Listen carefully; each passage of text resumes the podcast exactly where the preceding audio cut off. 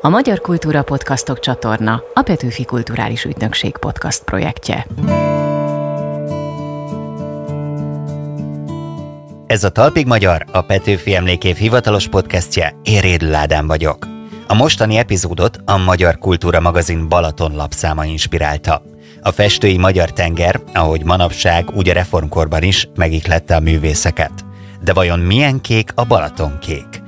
Utána járunk annak, mi volt számukra a legnagyobb kihívás. Nagy feladvány a Balaton, a Balatonnak a színei és a fényei. Tanulmányozni kellett. Szó lesz egy elfeledett sportemberről, aki először úszta át a Balatont. Ez akkoriban azért is volt nagy szám, mert bármi meglepő, a korszakban a nyaralók ritkán csobbantak a vízbe. Nádos volt, mocsaras volt, jöttek a szúnyogok, meg eleve a Balatonhoz nem azért jártak az emberek, hogy belemenjenek a vízbe. Végül kocintunk egy spritzerrel, na jó, fröccsel, mert hogy Vörös Marti Mihály így keresztelte át. Jedlik előkapta a világ első szódás üvegét, és hát savanyú vizet fröccsentett a jelenlévők porába, akik értetlenkedve nézték, hogy mi történik. Iratkozzatok fel a csatornánkra, most pedig csobbanjunk a reformkori Balatonba.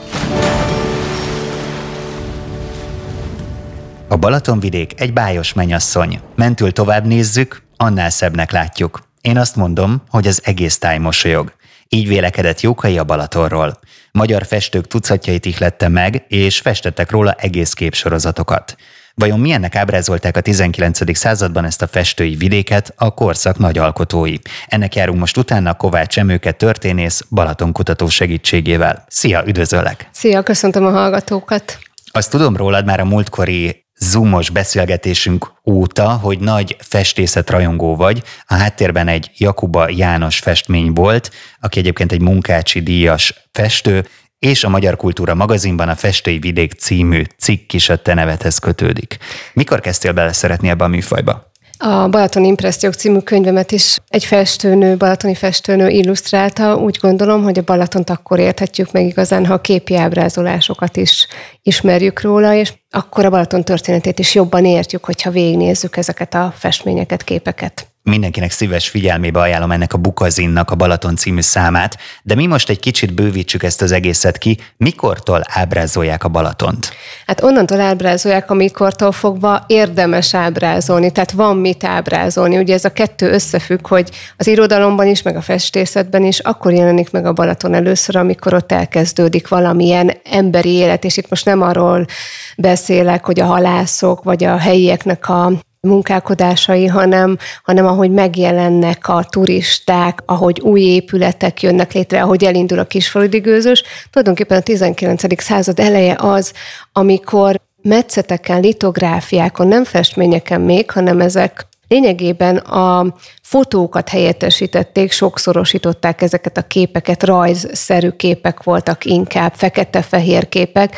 Ezeken jelenik meg a Balaton, és az 1840-es években már egy albumszerű összegzés is kézbe vehető, ez talán az első ilyen jelentősebb dolog a Balaton ábrázolásának a történetében, ez pedig Szerelmei Miklósnak a Balaton albuma, Balaton népszerűsítő kiadvány is egyben, így kapcsolódik össze az ábrázolás és a Balaton történeti síkjai. Haladjunk lépésről lépésre. Nem tudom, hogy ezt el tudjuk-e mondani, hogy ki az első, akinek dokumentálták Balatoni festményét, de kíváncsi vagyok, hogy ez hogy történt. Tehát ő megtalálta magának, lefestette, aztán művészkörökben elkezdett terjedni az, hogy hú, itt van egy ilyen hely, ahova érdemes elmenni, egyre többen jöttek, illetve kik voltak az első alkotók? Igen, ez egy nagyon lényeges dolog, hogy milyen csatornák vannak, ahol terjednek ezek a képek. Elsősorban a hazai, ekkor már javarész magyar nyelvű sajtó kiadványok, amik megjelennek ekkoriban éppen a magyar nyelv pártolása miatt is. Ezek olyasmik, mint a mostani,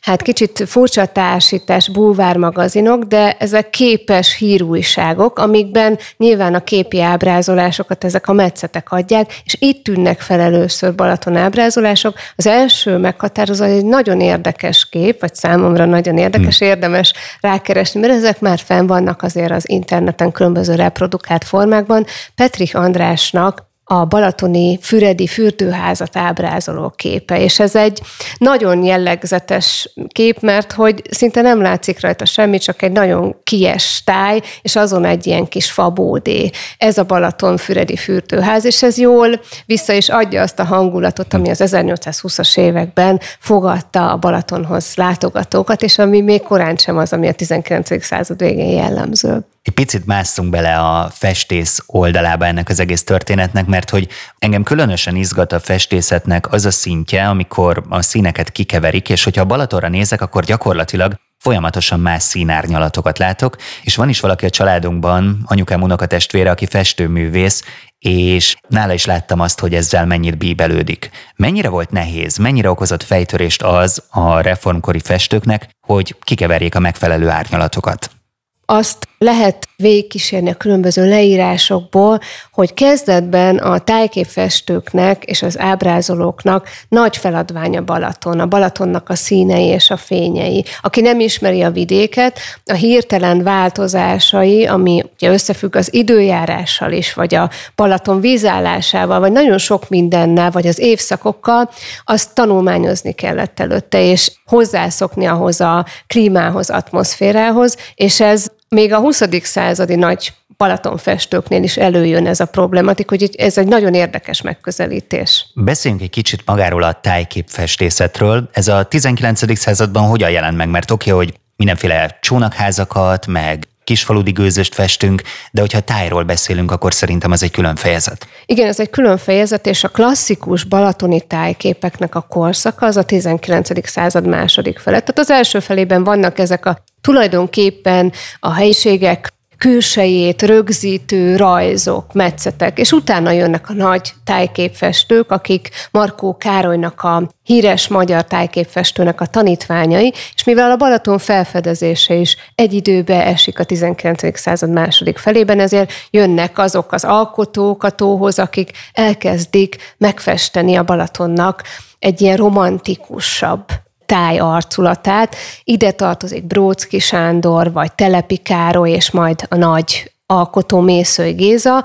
Hogyha az ő képeiket is megnézzük, akkor valóban egy ilyen romantikus Balaton kép tárul elénk. Egyfajta hasonló a nagy tenger képekhez, tehát azért a ezek mind, ezek az alkotók Müncheni, Bécsi, külföldi festőiskolákba jártak, és onnan sajátították el a tájképfestészet alapjait, hatott rájuk a tengervilága, és ezt hozzák egy kicsit Magyarországra is, viszont nagyon szépen visszaadják már ezek a képek a már említett színeket és fényeket, de ami nagyon érdekes, hogy ezek kizárólagos tájképek. Szinte alig van rajta emberábrázolás, és Telepi Károly lesz az, aki hát szinte elsőként a Balaton körüli várakat, tanúhegyeket is megörökíti, és ha egy, ezeket a képeket egy ilyen csöndes óráinkban tanulmányozzuk, akár egy balatoni bor mellett, akkor egy teljesen más Balaton képet, de mégis egy, egy, egy Balaton érzetet kapunk. Tényleg izgalmas az, hogy hány következménye vagy vonulata van a festészetnek, tehát az is, hogy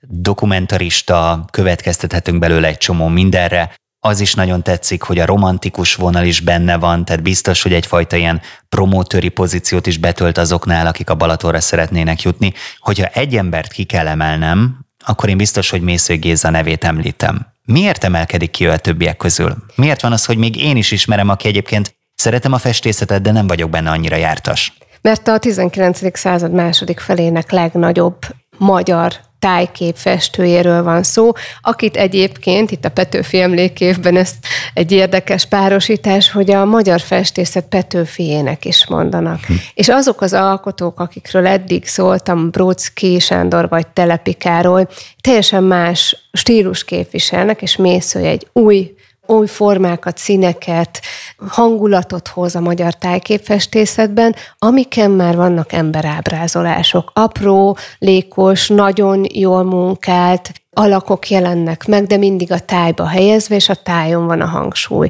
És ő az, aki a Balatont is felfedezi teljes valójában, de vannak kedvenc helyszínei, a már említett Balatonvilágosi akaratjai magas part, ami a nagy festőknek valóban egy, egy, egy fontos helyszín, de ő az, aki egyébként a Balatoni halásztanya című képével az egyik legjellegzetesebb 19. század végi balatoni képet alkotja meg.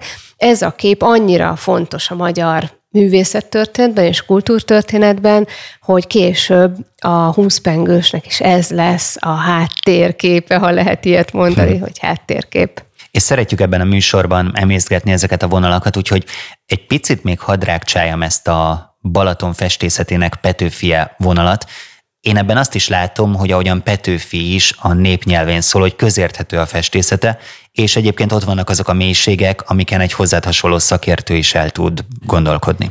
Igen, ezek a képek javarész egyébként a Magyar Nemzeti Galériában megtekinthető, tehát nincsenek elzárva a közönségtől, érdemes megnézni, és a Petőfi vonal az ott is megmutatkozik, hogy itt mésző esetében nem a fürdőzőket ábrázolja, hanem a korabeli népéletet, a helyieknek a mindennapjait. Ez a halásztanya cím is jelzi, hogy a balatoni halászokat, de a tóban teheneket itató helyieket is, ami bizony, és ez már a történészi irányba mutat, jól jelzi azt, hogy a 19. század végén, sőt, még a 20. század elején is a helyiek lejártak a jószágokat megitatni a Balatonhoz, hát erről Ötvös Károly az Utazás a Balaton körül című könyvében is ír, hogy nagyon sok mindent lehet ezekből a festményekből, mészőfestményekből is következtetni, de mellette mégis a művészi értékük, ami egyébként a francia plener,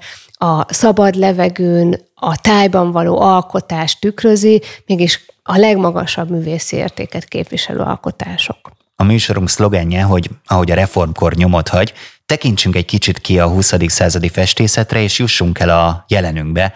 Milyen nyomot hagyott a reformkor a festő ecset segítségével? Ez a sor folytatódik, ami megkezdődik az 1820-as években a Balaton felfedezése és megörökítése kapcsán. Színyei Melse Pál, aki nem balatoni festő, de két évet mégis tölt Fonyódon, őnek is van balatoni festménye, jellegzetes alkotásai. Aztán a két háború között a nagyok, mint Ripróna József, vagy Csók István, vagy Vasszari János mind-mind alkotnak a Balatonról csodás képeket, és aztán megszületik a Balatonnak a festője, aki nem más, mint a színek és a fények igazi ismerője, és aki a tónál is él, és életformája lesz a Balaton szeretete, és a Balatonnak a, a Balaton környéknek az élvezete, ez pedig Egri József, a különös sorsú, nagyon nehéz sorsú, nehezen induló festő, akiből szinte a leghíresebb balatoni festő. Ő ugye a Balaton festője. Ő a Balaton festője, de nem szeretném ezt a címet csak neki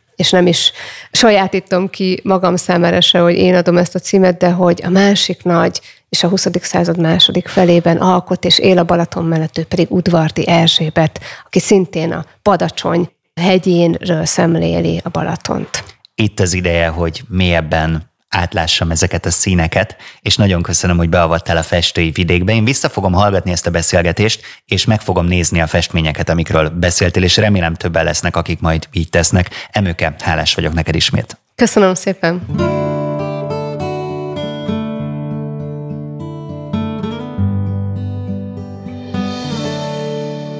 Ő volt az első Balaton átúszó, a magyar úszósport megalapítója, a magyar sportdemokrácia megteremtője. 6 óra 40 perc alatt tette meg a Siófok Balatonfüred közötti 14 kilométeres távot Szekrényesi Kálmán, aki nem mindennapi teljesítménye után csak ennyit mondott, hazafias kötelességemnek tartottam-e távúszás által a Balatont ösmertebbé tenni.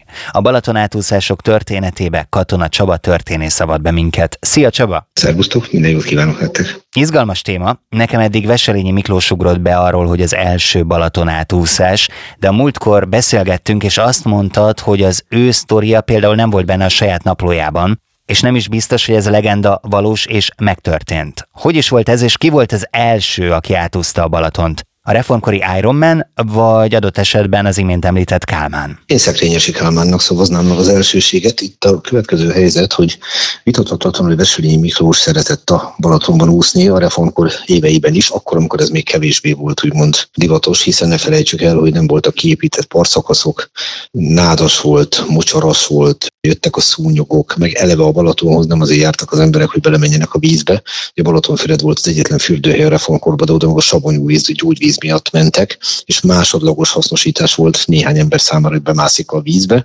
Idővel aztán rájöttek, de ez már a 19. század dereka, hogy maga a Balaton vize az egy vonzerőt tud gyakorolni az emberekre, és innentől kezdve ugye Balatonfüred elvesztette a monopól helyzetét, mindenki belement a vízbe. Viszont ami Veselyi Miklós illeti, hát az a helyzet, hogy Tóth Bence Tamás, aki Balatonfüred helytörténetével foglalkozik mélységekben, ő nézett annak utána, hogy hát vannak különféle bizonytalan feljegyzések, hogy Veselényi átúszott, ha nem is a Balatonon, de Füredről Tihanyba, és hát az derül ki, hogy az egyébként teljesítménymániás és mindent kényszeresen lejegyző bárónaplójában nem szerepel ez a dolog.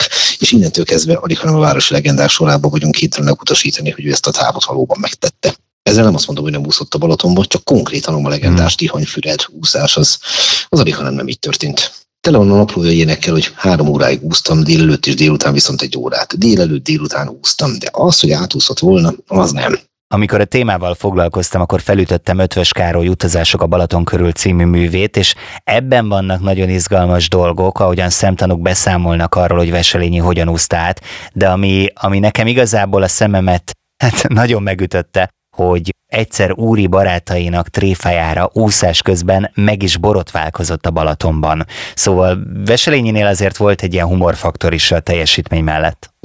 Van itt egy nagyon fontos dolog, az pedig az, hogy minden tiszteletem mellett, és annak ellenére roppant szórakoztató írás. Ötvös Károlynak ez a anekdota füzére az utazás a Balaton körül maradjunk annyiban, hogy minden egyes állítását fokozott forráskritikával kell kezelni.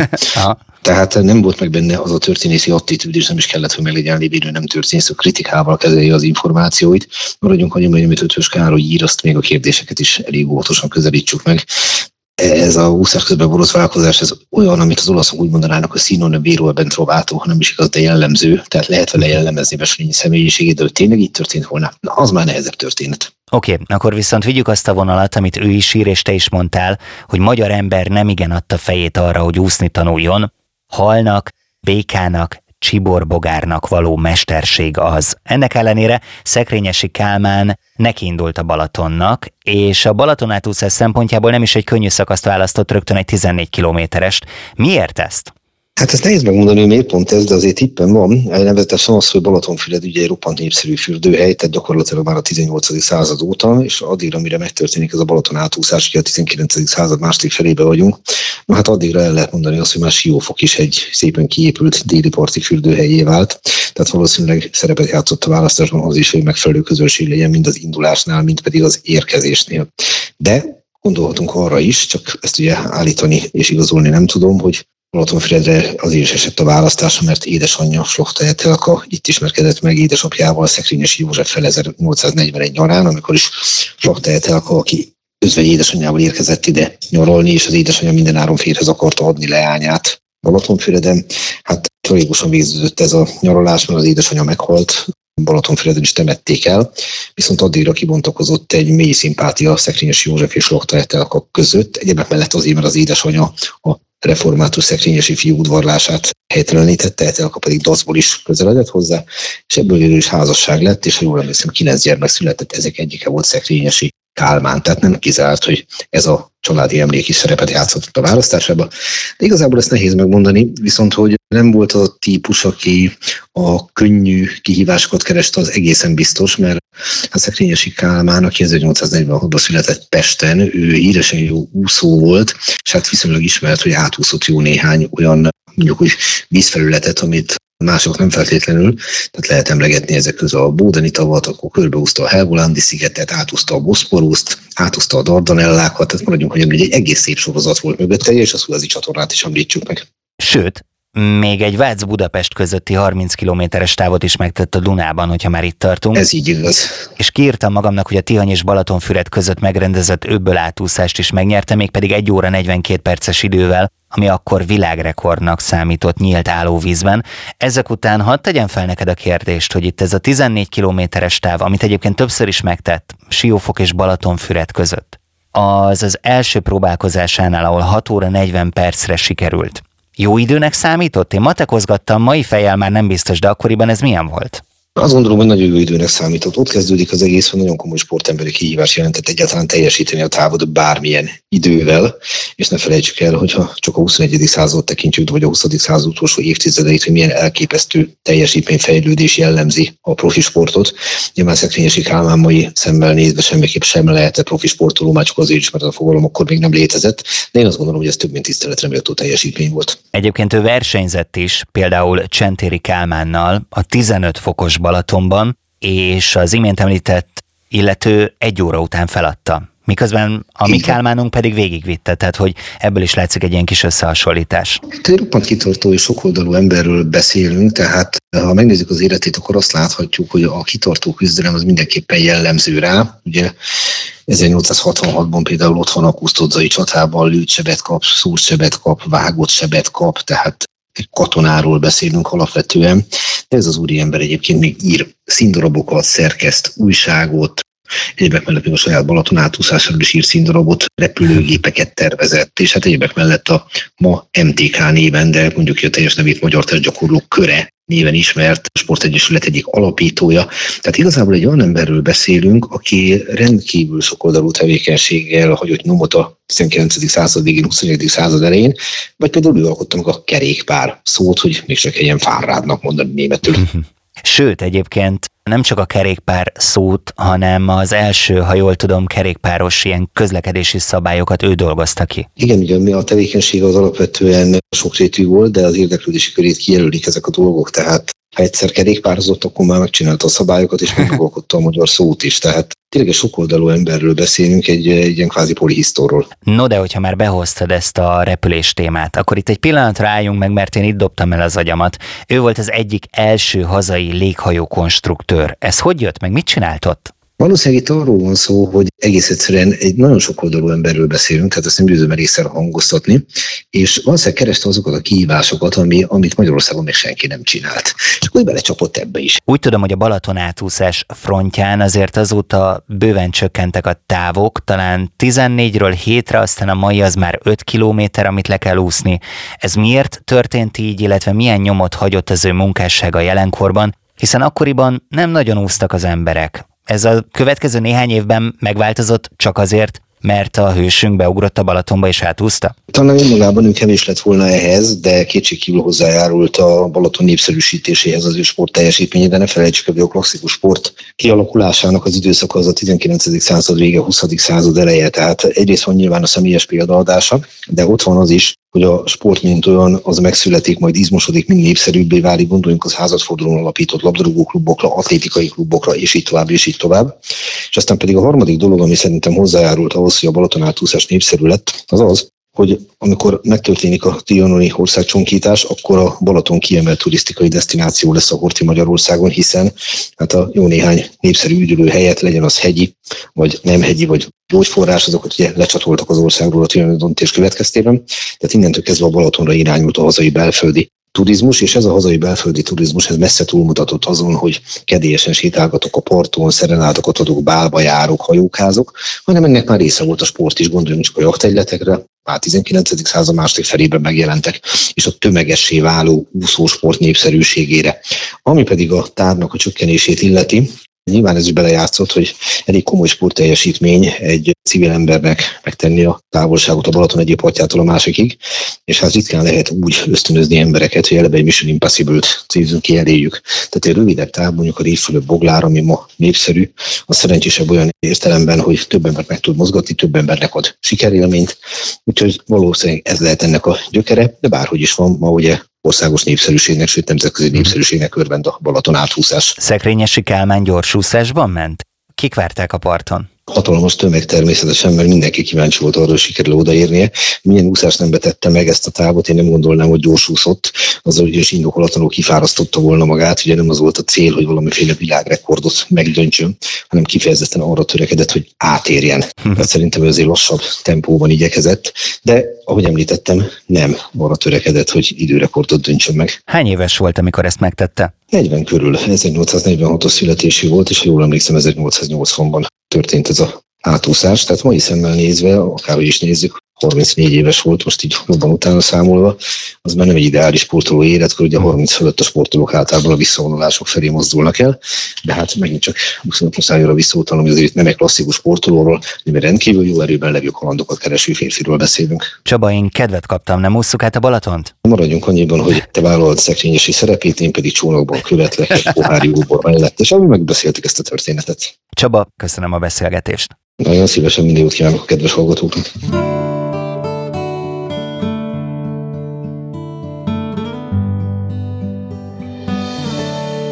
Mi történik akkor, ha Fáji András, a Nemzet mindenese, Vörös Marti Mihály, a szózat írója, Jedlik Ányos, a Dinamo és a szódavízgyártás atya, valamint Cucor Gergely, hazánk híres nyelvtudósa leül borozgatni Fáji Fóti présházában. Hát megszületik a spritzer, akarom mondani a fröccs és a fóti dal. Fröccs terminológia következik Bagosi bíró Barbarával, szerkesztő újságíróval. Szia, köszöntelek a vonalban! Szia, köszöntelek én is! Hát legközelebb talán egy fröccs mellett beszélgetünk, de most így a telefon segítségével. Jedlik kedvenc itala a saját szódavizével felspriccelt bor. Fáji András Fóti pincéjében találta fel állítólag a legenda szerint, de Fáj nem vette rossz néven, hogy vizezik a borát? Igen, hát így ahogy mondod, hogy a legenda szerint, ugye az egész onnan indult ki, hogy Vörös Marti Mihály megírta a Fóti Dal című verset, amiben leírja, hogy fölfelé megy a borban a gyöngy, és akkor ebből arra következtettek, hogy amikor, amint már említetted, Fáji Andrásnak a Fóti présházába összegyűlt ez a jeles, igen jeles társaság. Valószínűleg ekkor született meg az első fröccs, ami a spritzer nevet kaptam, mégpedig úgy, hogy miközben mindenki nyugalomban iszogatta a borát, Jedlik előkapta a világ első szódás üvegét, és hát savanyú vizet fröccsentett a jelenlévők borába, akik értetlenkedve nézték, hogy mi történik, és megkérdezték, hogy mi ez. És akkor a természettudós mondta, hogy hát spritzer. Vörös Marti pedig nyilván rosszállóan csóválta a fejét, és mondta, hogy hát ez túl németes, legyen inkább Fröccs a neve.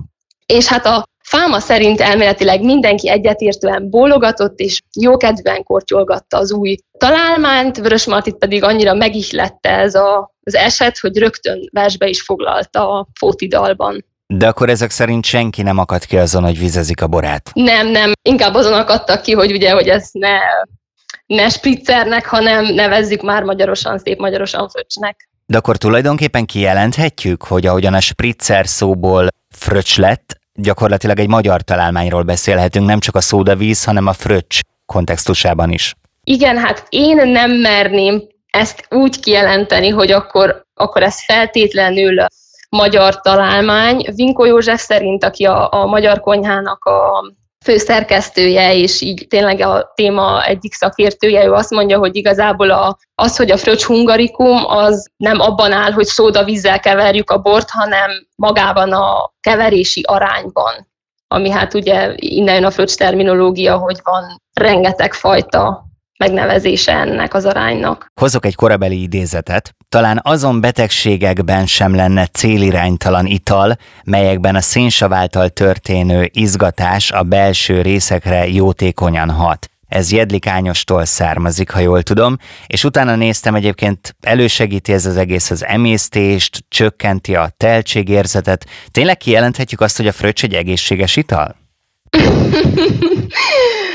Hát attól függ, hogy krúdi fröccsöt iszik-e az ember, vagy harmatot, de, de elméletileg maga a szikvíz nagyon jól szolgált, amikor 1831-ben a kolera járvány terjedni kezdett, mert gátolta a korterjedését, és megállapították, hogy azok közül, akik fogyasztották, az kevesebben betegedtek meg az elnevezések már akkor és ott kialakultak? Tehát tegyük azt mondjuk, Jedlikányos tudott teljesíteni egy olyan kérést, hogy töltsön vagy csapoljon egy házmestert? Igen, jó kérdés, mert egyébként ez engem is nagyon érdekelt volna továbbá az is, hogy egyáltalán hogy alakultak ki ezek a, a nevek, tehát akár a házmester és viceházmester, Vinkó József egyébként nagyon sokat mesél erről, de hogy amikor próbáltam utána kutatni, hogy akkor pontosan ez hol jelenik meg, még akár ez a, nem tudom, ez a József Attila fütnyek nevezte, hogy oké, okay, hogy így nevezte, de miért,